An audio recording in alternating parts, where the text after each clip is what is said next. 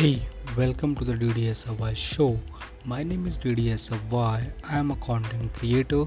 I help students to learn Python programming language on social media like Insta, Facebook, Twitter, LinkedIn. This podcast, the DDSRY show, is all about to learn Python programming in the best and easy way by DDSRY. This is a new series of Python question and answer. Before I start, I would like to tell you I think you have a question in your mind, and the question is why you should listen this podcast.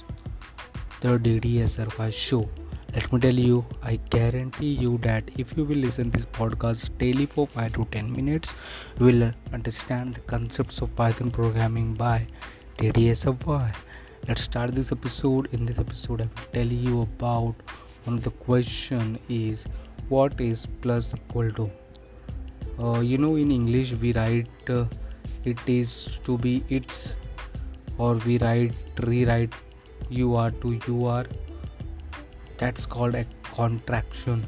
And this is kind of like contraction in uh, in programming. That means x equal to x plus y.